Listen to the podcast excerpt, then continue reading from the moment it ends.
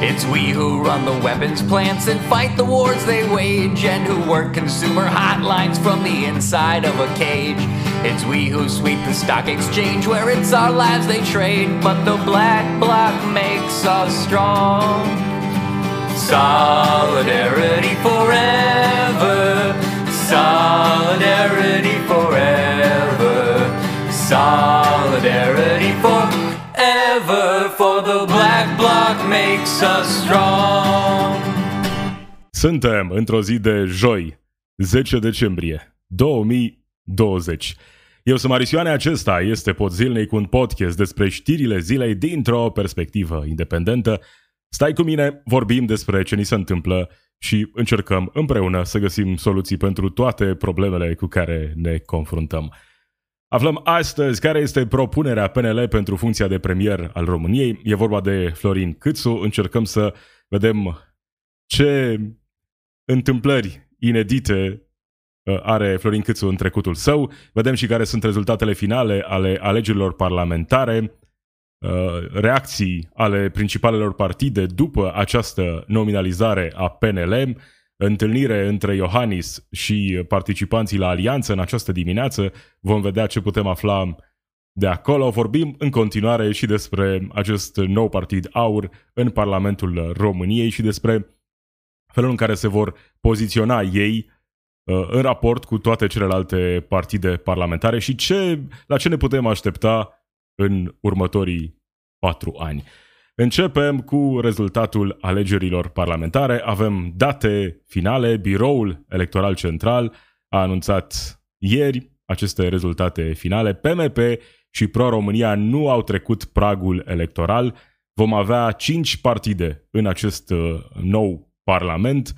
La Camera Deputaților, uh, PSD 28,9%, PNL 25,1%, USR 15,3%, AUR 9,8%, UDMR 5,7, PMP 4,8 și Pro-România, uh, aici e greșit, 409 Pro-România, nici PMP, nici Pro-România nu intră în Camera Deputaților. La Senat, uh, situație similară cu mici diferențe, așa, câteva puncte uh, despart partidele de scor de la Camera Deputaților. PSD 29,3, PNL 25,5%, USR Plus 15,8, AUR 9,1, UDMR 5,8, PMP 4,9 și Pro-România 4,1.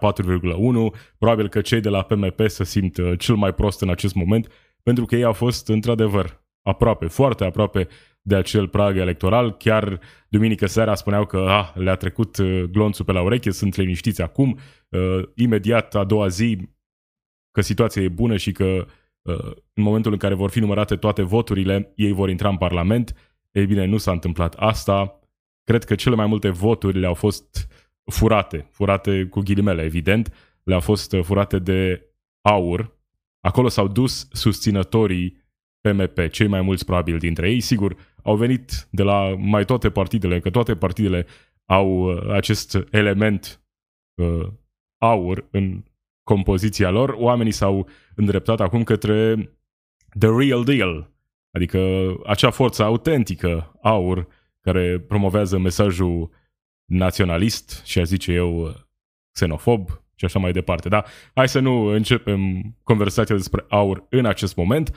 Acestea sunt rezultatele. Asta înseamnă că ne putem ocupa de, un, de o nouă alianță la guvernare, de un nou guvern Florin Câțu este propunerea PNL pentru funcția de premier. Acum se poartă negocieri. Chiar în această dimineață uh, s-au întâlnit principalele partide din alianță cu Claus Iohannis. La 48 de ani, Florin Câțu este, știm, la a doua tentativă de a ajunge premier. În februarie, Claus Iohannis l-a mai desemnat odată, dar nu a mai ajuns în fața Parlamentului atunci pentru un vot de investire. Florin Câțu este senator de București, reales pe listele PNL, are studii în America, a terminat Grinnell College în 1996, are un masterat în economie în cadrul Iowa State University și a fost în trecut economist în cadrul Băncii Naționale a Noii Zeelande și în cadrul Băncii Europene de Investiții. A mai lucrat ca economist șef la ING, a fost și șef al Departamentului Piețe Financiare, pentru ca ulterior să fie consultant și analist economic. Florin Câțu a fost trezorierul ING Bank în timpul atacului speculativ asupra leului din toamna anului 2008. În acel moment, mai multe bănci românești au crescut dobânzile alături de ING, participând și Bank Post și Unicredit. Florin Câțu a fost concediat de ING în 2011, scrie libertatea.ro, decizie pe care el a considerat-o abuzivă și spunea la momentul respectiv că nu crede că are legătură cu uh, episodul celebru din 2008. Uh, nu cred că avem memoria așa de bună, nu știu dacă am fost atât de atenți la ce s-a întâmplat în 2008. Hai să vedem care a fost situația din 2008. Știre, din 20 octombrie 2008, Muguri Sărescu, guvernatorul Băncii Naționale a României, a anunțat într-o declarație de presă că a avut loc un atac speculativ eșuat asupra leului. Isărescu a dat detalii despre intervenția BNR, după care a avertizat băncile comerciale care vor uh, ridica dobânzile în lei că își vor pierde clienții. Am mai vorbit și despre creditul în valută, spunând că nu se va simți bine.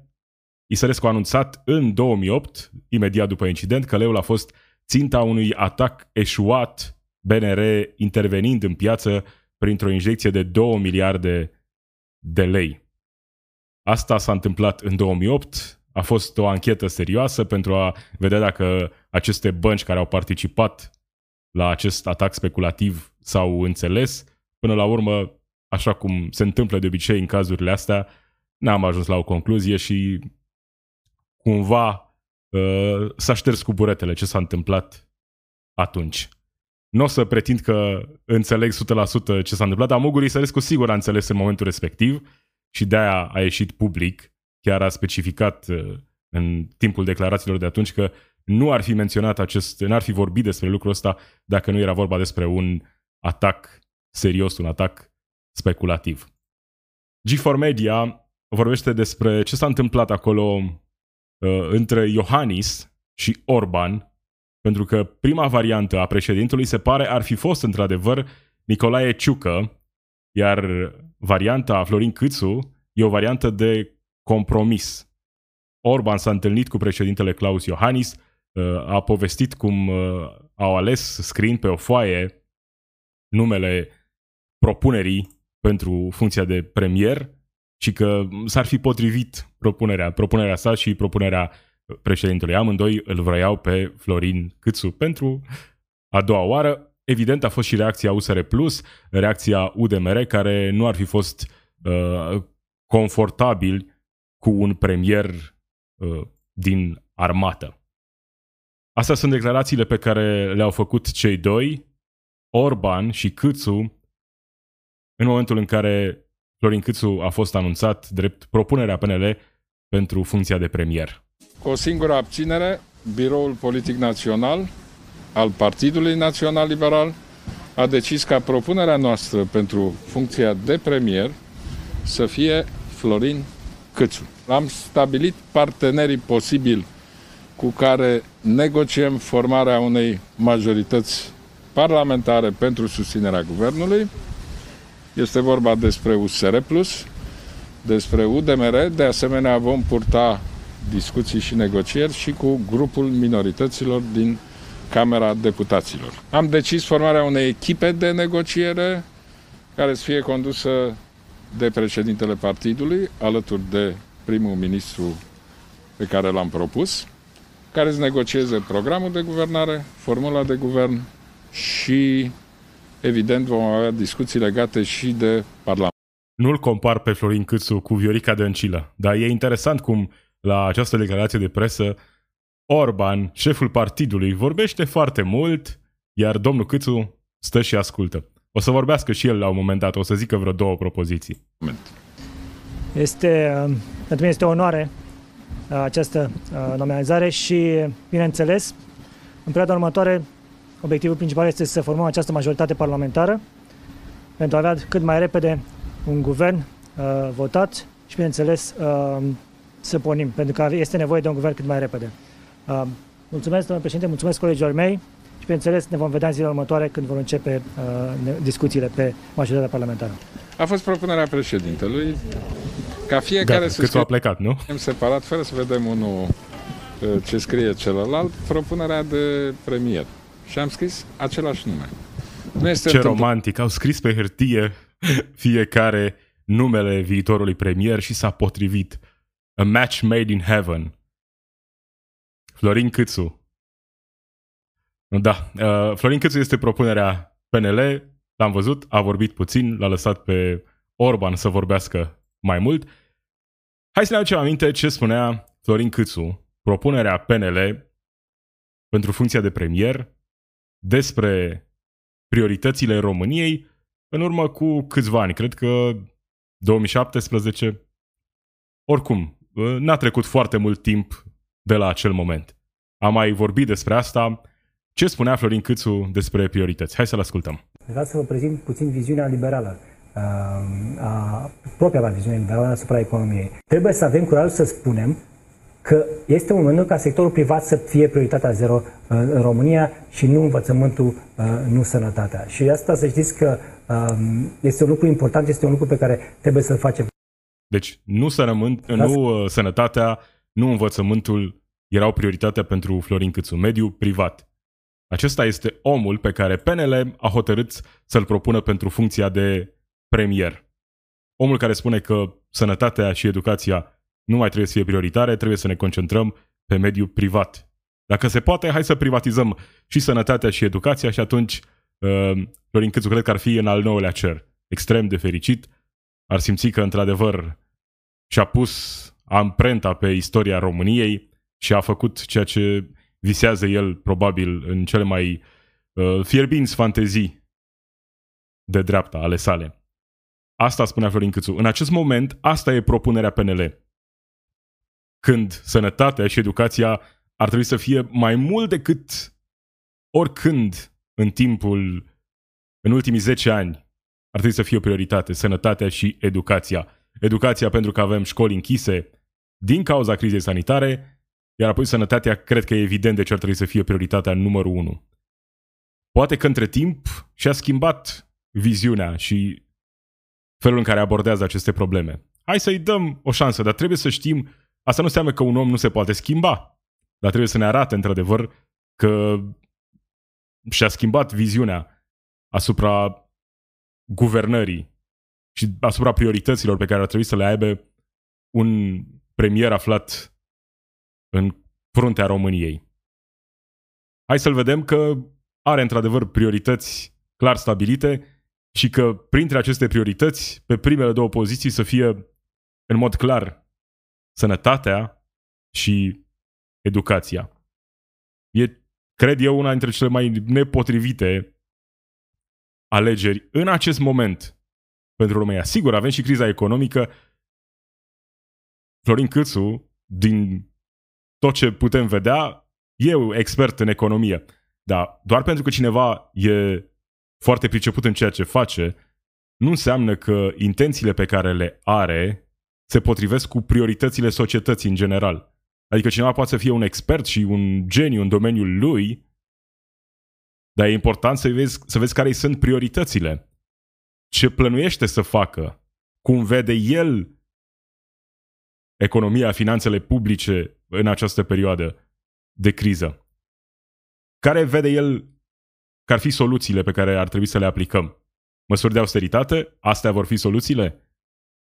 În acest caz, aur va fi, dacă nu, prima forță politică în România peste patru ani, va fi cu siguranță a doua. Nu că cei din aur n-ar împărtăși multe dintre ideile acestea fundamentaliste pe care le prezintă câțiva aici.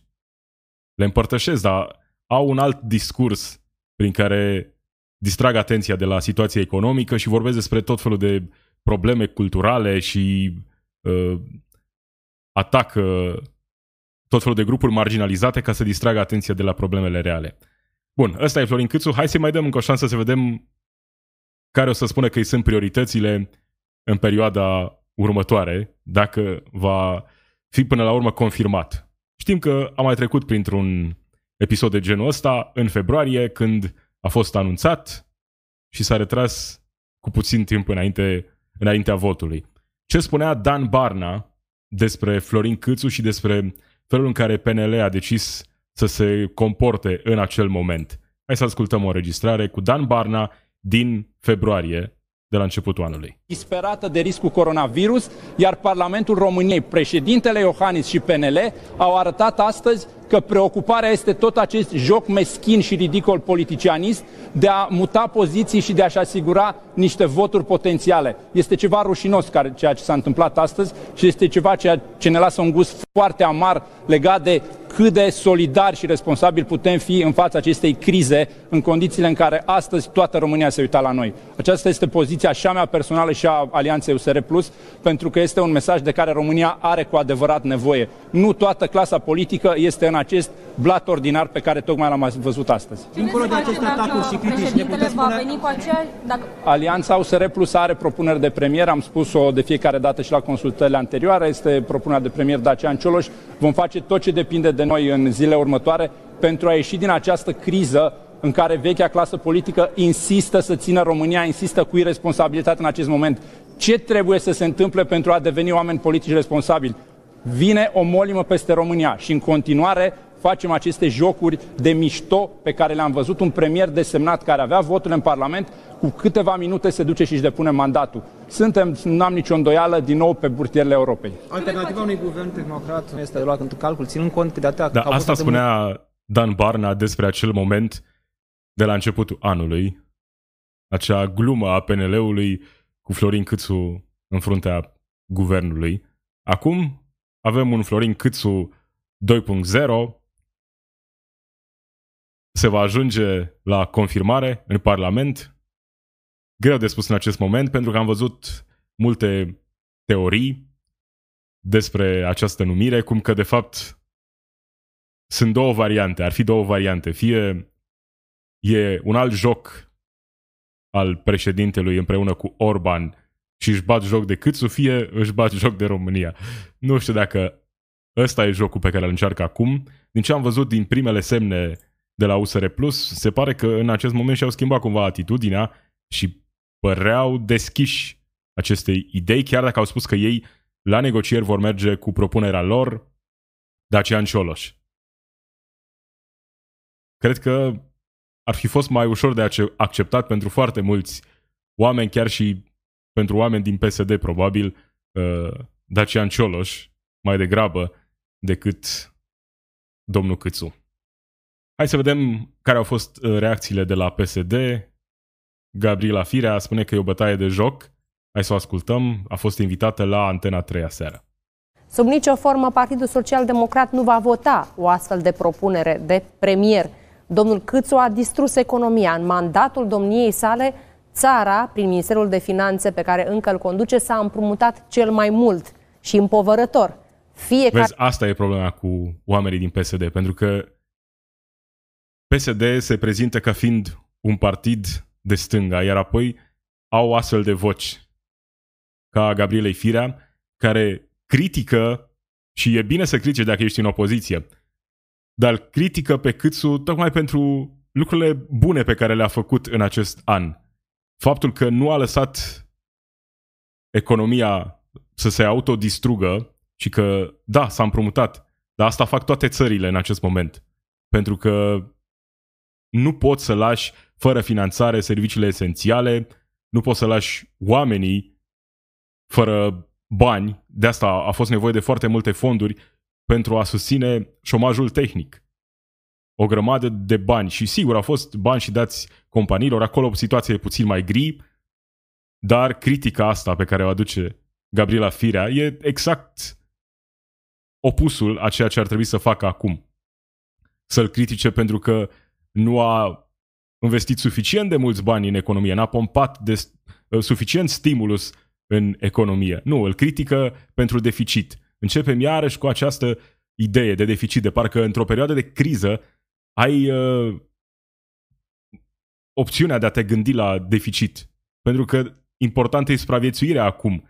Hai să ne facem griji dacă e, o să fie cazul despre deficit mai târziu. Ce face Gabriela Firea? Îi acuză pe de o parte că vor propune măsuri de austeritate în următorul an și în același timp critică pentru că s-a împrumutat foarte mult.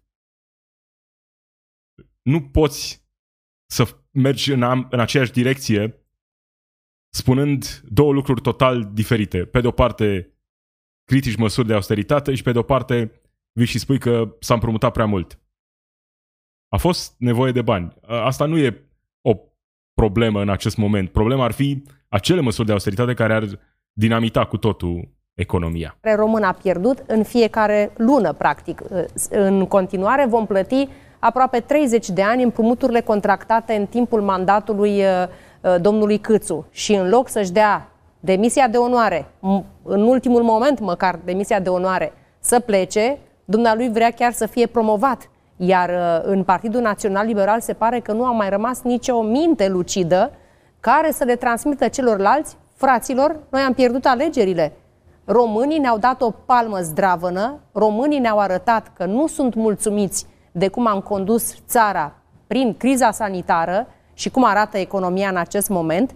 Am pierdut aceste alegeri, prin urmare, cel mai decent lucru pe care putem să-l facem este acela de a accepta situația, votul românilor și pur și simplu să îl lăsăm pe numărul 1, și anume Partidul Social Democrat, să meargă la Palatul Cotroceni cu uh, propunerea de premier în jurul acestei personalități, și anume profesorul Alexandru Rafila, să se constituie uh, guvernarea. Este, repet, și vreau să vorbesc cât se poate de elegant, pentru că suntem la o emisiune și sunt convinsă că ne ascultă și tineri și copii, trebuie să fim un exemplu. Nu vreau să vorbesc uh, în termen de la periferia vocabularului, dar e o bătaie de joc în acest moment la adresa celor care au ieșit la vot în plină pandemie. Așa cum știți, noi am dorit amânarea alegerilor și locale și parlamentare pentru anul viitor, în ideea că totuși nu vom fi în vârful crizei sanitare la vot.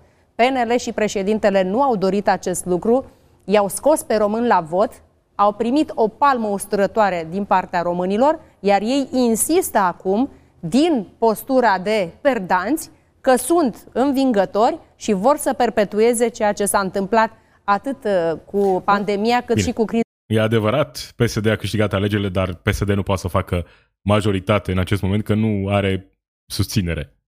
Și atunci, e clar, înțelegem, au câștigat alegerile, dar ca să guvernezi trebuie să-ți asiguri majoritatea în Parlament și oricum nu cred că visau nici ei la momentul în care Claus Iohannis să propună un nou premier de la PSD, așa cum a tot făcut-o în anii trecuți.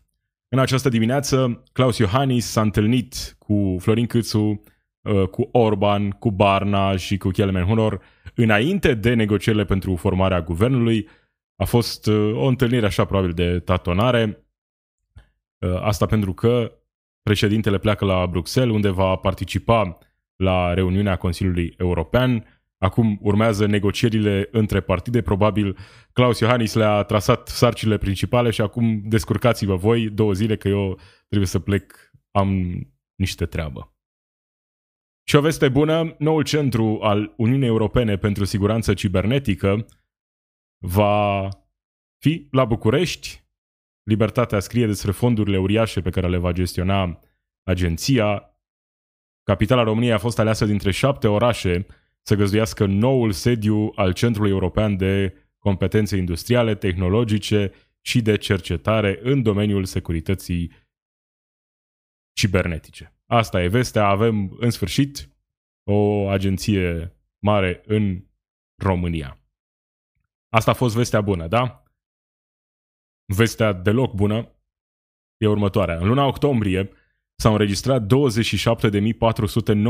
de decese în România, cu 5.518 mai multe decât în luna septembrie și cu 6.412 mai multe decât în luna similară a anului trecut. Cu 6.412 mai multe. 6.000 de oameni față de luna similară a anului trecut. Asta ca să înțelegem din aceste date care a fost efectul pandemiei. 6.000 de oameni care nu trebuia, nu trebuia să fie și astăzi alături de noi și nu mai sunt. Pandemia și efectele pandemiei, pentru că pe lângă cei care s-au infectat de coronavirus și și-au pierdut viața, mai sunt și cei care n-au avut acces la servicii medicale așa cum ar fi avut probabil înainte de pandemie. Pentru că, pe lângă faptul că sunt spitalele pline, mai e și frica. Dacă ai o altă problemă, nu coronavirus, să mergi sau să nu mergi într-un spital acum. Pentru că te duci cu o problemă și te alegi cu două sau mai multe în spital. Rămânem în acest domeniu și aflăm că țările bogate au cumpărat doze de vaccin cât să-și vaccineze de trei ori populația. Asta e situația din prezent, așa cum era de așteptat.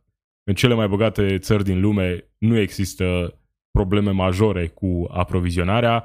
Sunt țările care au negociat doze de vaccin suficiente. În țările sărace, mai târziu. Noi suntem avantajați, probabil în acest moment, de faptul că facem parte din Uniunea Europeană și că a fost acea negociere comună la nivel european.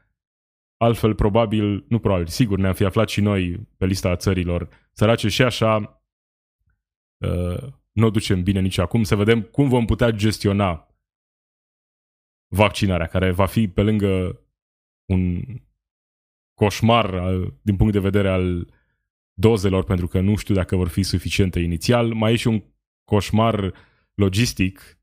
Avem centre, hai să vedem cum ne vom descurca, cum vor fi administrate aceste centre de vaccinare, sigur, pentru cei care vor dori să se vaccineze. Am ajuns în acel moment în care vorbim din nou despre aur. Trebuie să-i cunoaștem mai bine. S-au plâns pentru că au fost ignorați și pe bună dreptate s-au plâns că au fost ignorați în timpul campaniei electorale, n-au fost băgați în seamă de radiouri, de televiziuni, de marile publicații.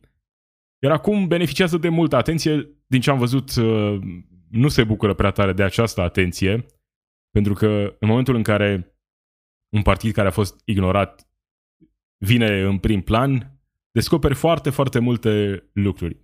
Un lucru pe care l-am descoperit în această dimineață pe arhiblog.ro uh, Cetin scrie, startul e dat de băieții, începe revoluția. Startul e dat de băieții de la Partidul Aur Tulcea pe Instagram. Nu e un cont oficial. Oamenii care gestionează pagina spun că sunt susținători uh, ai Partidului Aur.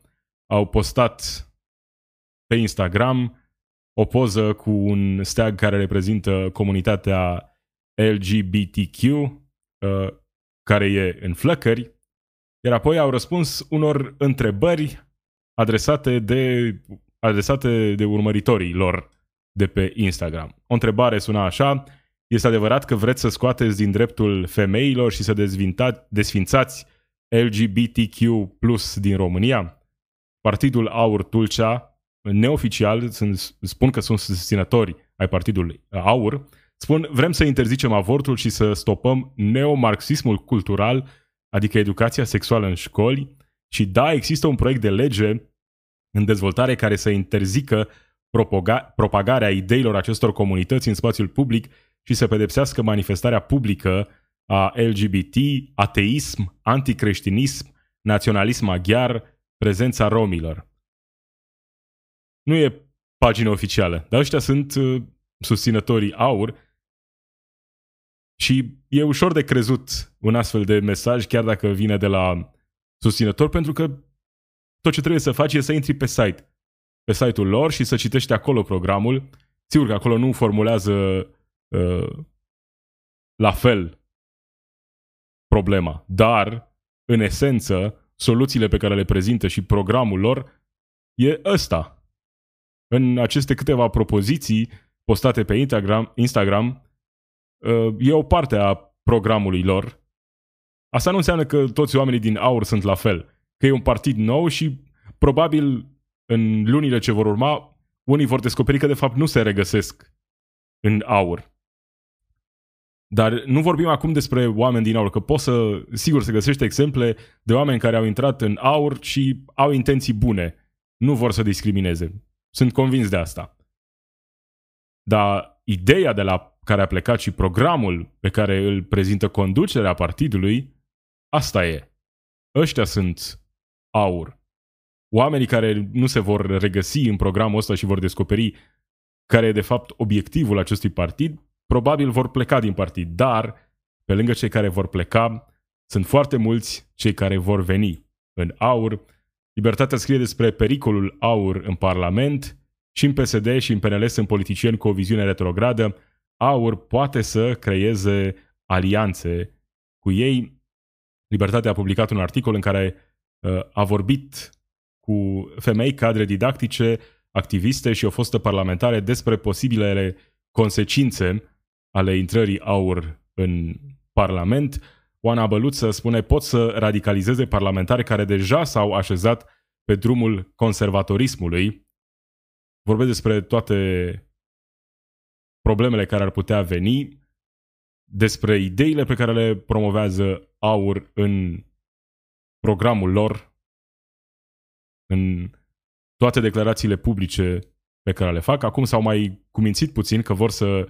au văzut că sunt uh, așa în prim plan și vor să distragă atenția de la ideile lor radicale, dar ne-au spus foarte clar care, e, care sunt modelele lor. Donald Trump și ceea ce se întâmplă în Polonia cu partidul aflat acolo, la conducere.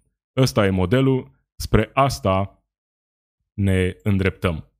Sorin Lavric, senator aur, e cel care a venit cu acele declarații foarte controversate, uh, a vorbit despre femei într-un mod care ne arată exact în ce secol e mintea acestui om, cu siguranță nu în prezent, despre minorități. Într-un interviu pentru cultura la dubă.ro încearcă să clarifice câteva dintre declarațiile sale, Uh, spune că a fost prost înțeles și că de fapt a fost, au fost scoase din context declarațiile. Uh, de exemplu, vorbind despre vopsirea unghiilor de la picioare, spune el, este reacția mea estetică, reacția mea de psihologie masculină față de un detaliu de cocheterie feminină pe care eu nu l-am înțeles și pur și simplu îl constat ca atare. Pentru că podoaba unghiilor de la picioare este în ochii unui bărbat inutilă, pentru că un bărbat nu se uită la unghiile de la picioarele femeilor. Asta spune domnul acesta. Sigur că nu e cel mai grav lucru pe care l-a spus, dar ne arată cum vede lumea doar prin, din propria lui perspectivă. Domnul Sorin Lavric, trebuie să știți că există bărbați care sunt fascinați de picioarele femeilor și chiar de unghiile femeilor. Căutați puțin pe internet dacă vreți să vedeți despre, despre ce e vorba. Declarația, una dintre cele mai șocante declarații, uh, a fost cea împotriva romilor, când a spus că aceștia sunt o plagă socială. Spune că a fost scoasă din context declarația, dar merge mai departe să spună exact același lucru. Ce spune în interviul ăsta? Nu mă ascund după degete. Cei care vor veni cu zecile de mii, vor veni în cohortă, sunt cei care acum, din cauza restricțiilor din Occident, nu vor mai putea fura, cerși și codoși, adică a se prostitua. Spune că nu toți sunt la fel, dar că mulți sunt așa. Astea sunt, e clar, e genul ăla de declarații rasiste pe care le vedem că sunt mainstream.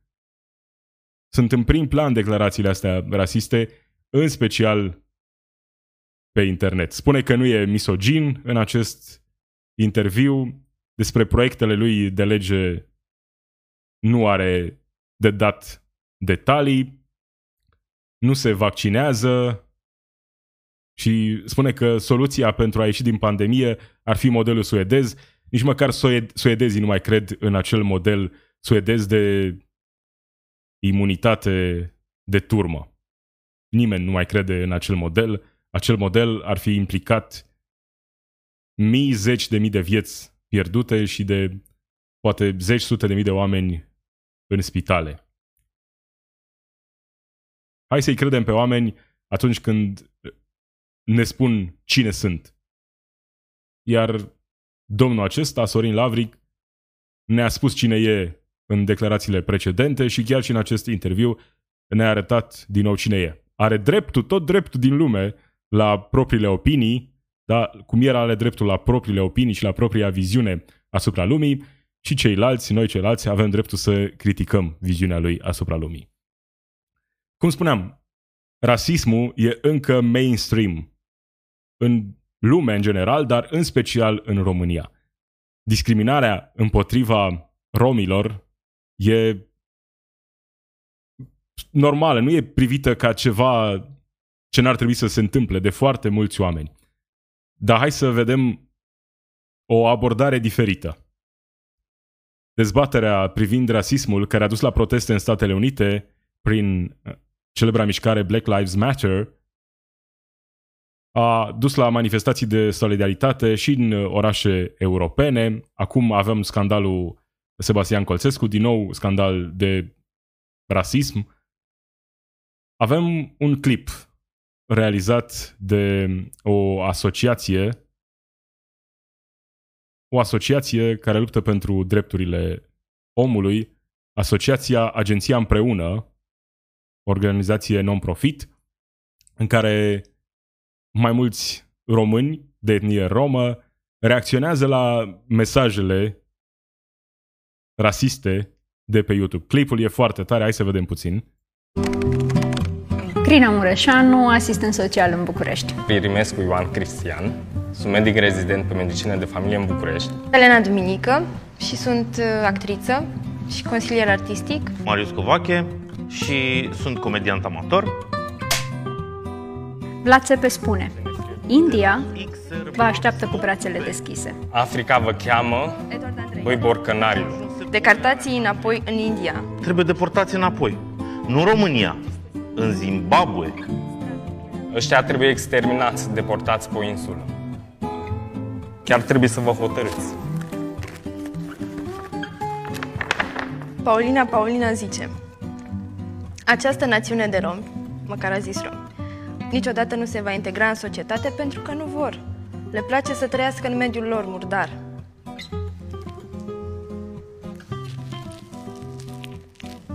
Bogdan Pascu ne spune Soluția e aceeași. La rug.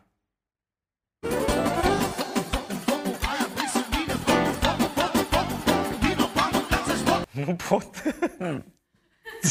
Poate mi imaginez când vrăjitoare pe rug. Diana spune Nu le suport graiul ăsta tipic de gay. Opt cuvinte și rasistă și homofobă? Bravo! Alin Blaze zice Și totuși, bănuiesc că mașina e furată din străinătate. Eu nu pot să trec la vamă cu un cartuș de țigări și ăsta vine cu un Lamborghini? La palmat în anus sau dormeau vameșii? E foarte haios clip. Să vă ia dracu cu nația voastră. Ai venit să mă iei? Nu, bossule, că țigan. Taxi!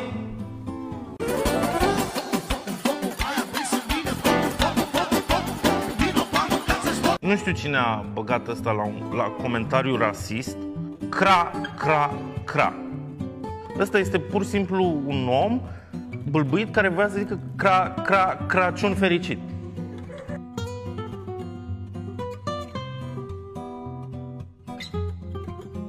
Foarte haios clipul. Ne-am distrat, dar doare. Așa e. A fost o inițiativă interesantă, e o inițiativă interesantă a agenției împreună. Clipul e haios într-adevăr, dar comentariile astea sunt reale și le găsești peste tot pe internet și în viața de zi cu zi. Comentarii de genul ăsta rasiste pe față, nici măcar nu se ascund oamenii care fac astfel de declarații. De asta zic, rasismul e în continuare mainstream, e în prim plan în România. Nu e o rușine să fii văzut ca rasist. Să discriminezi împotriva romilor. Perfect normal. Asta se întâmplă zi de zi.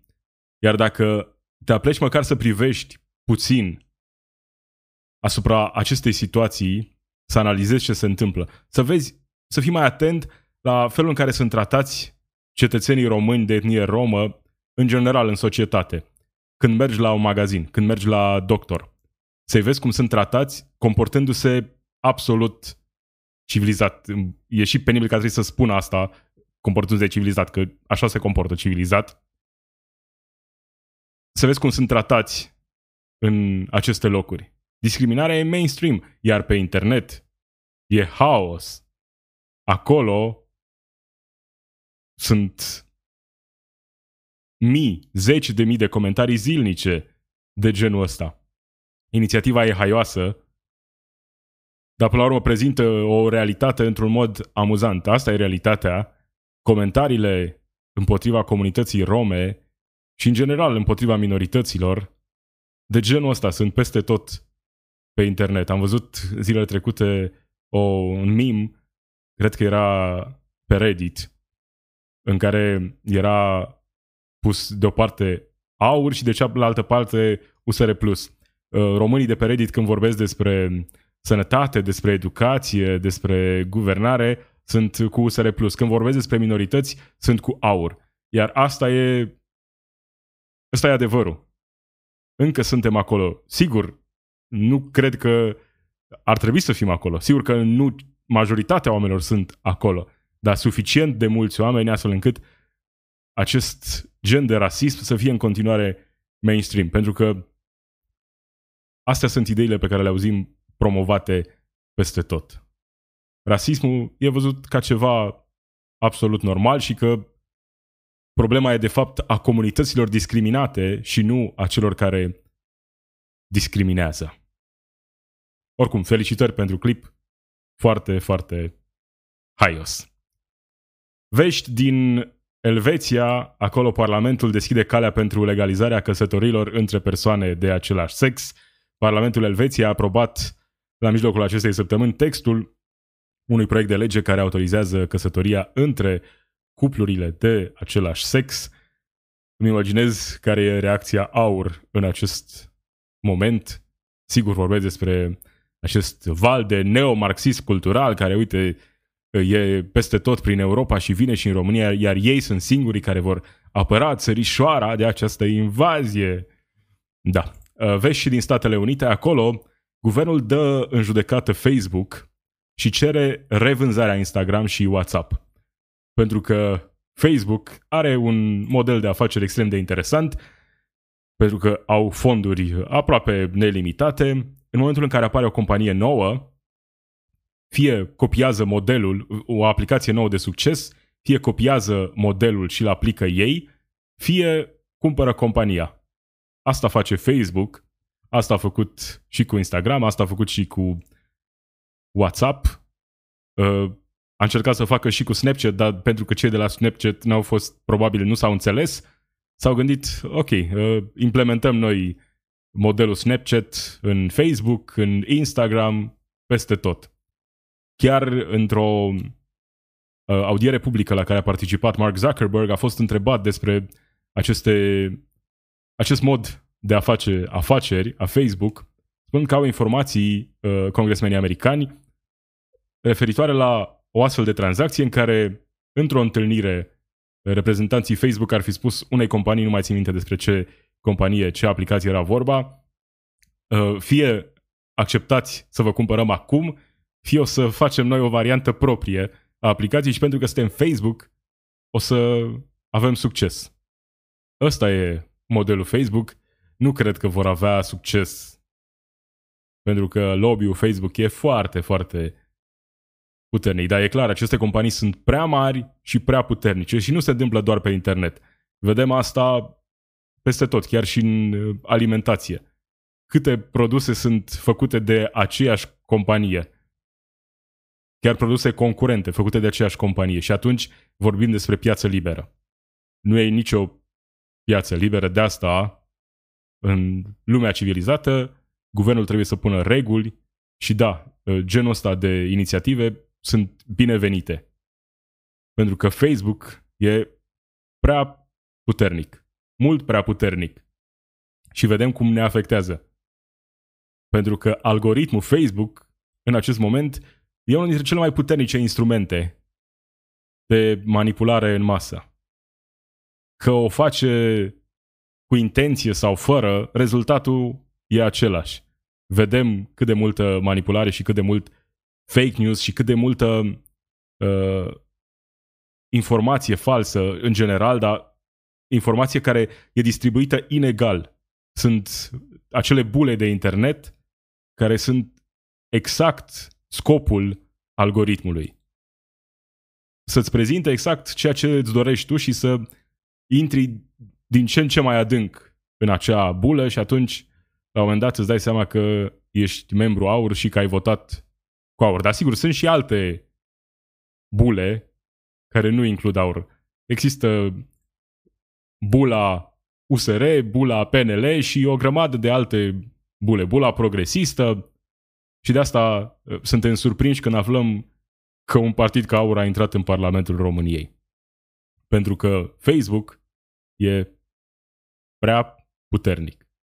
Facebook controlează o mare parte a internetului, în special uh, referindu-ne la Facebook, aplicația în sine, apoi au și Instagram, au și WhatsApp. Hai să vedem ce vor face americanii și ce vor face apoi europenii pentru a veni cu niște soluții. La un moment dat eram în mod clar pentru lăsarea internetului liber, pentru că era internetul la început și nu existau companii uriașe. Era Google, dar nici Google nu era ce e astăzi. Și era ok ca internetul să fie liber, dar trebuie să ne adaptăm. În acest moment, libertatea de exprimare trebuie să fie neîngrădită, dar marile companii trebuie uh, Uh, gestionate, trebuie să avem legi și reguli pentru aceste companii. Da, acesta a fost Post Zilnic. Sunt eu. Zi bună!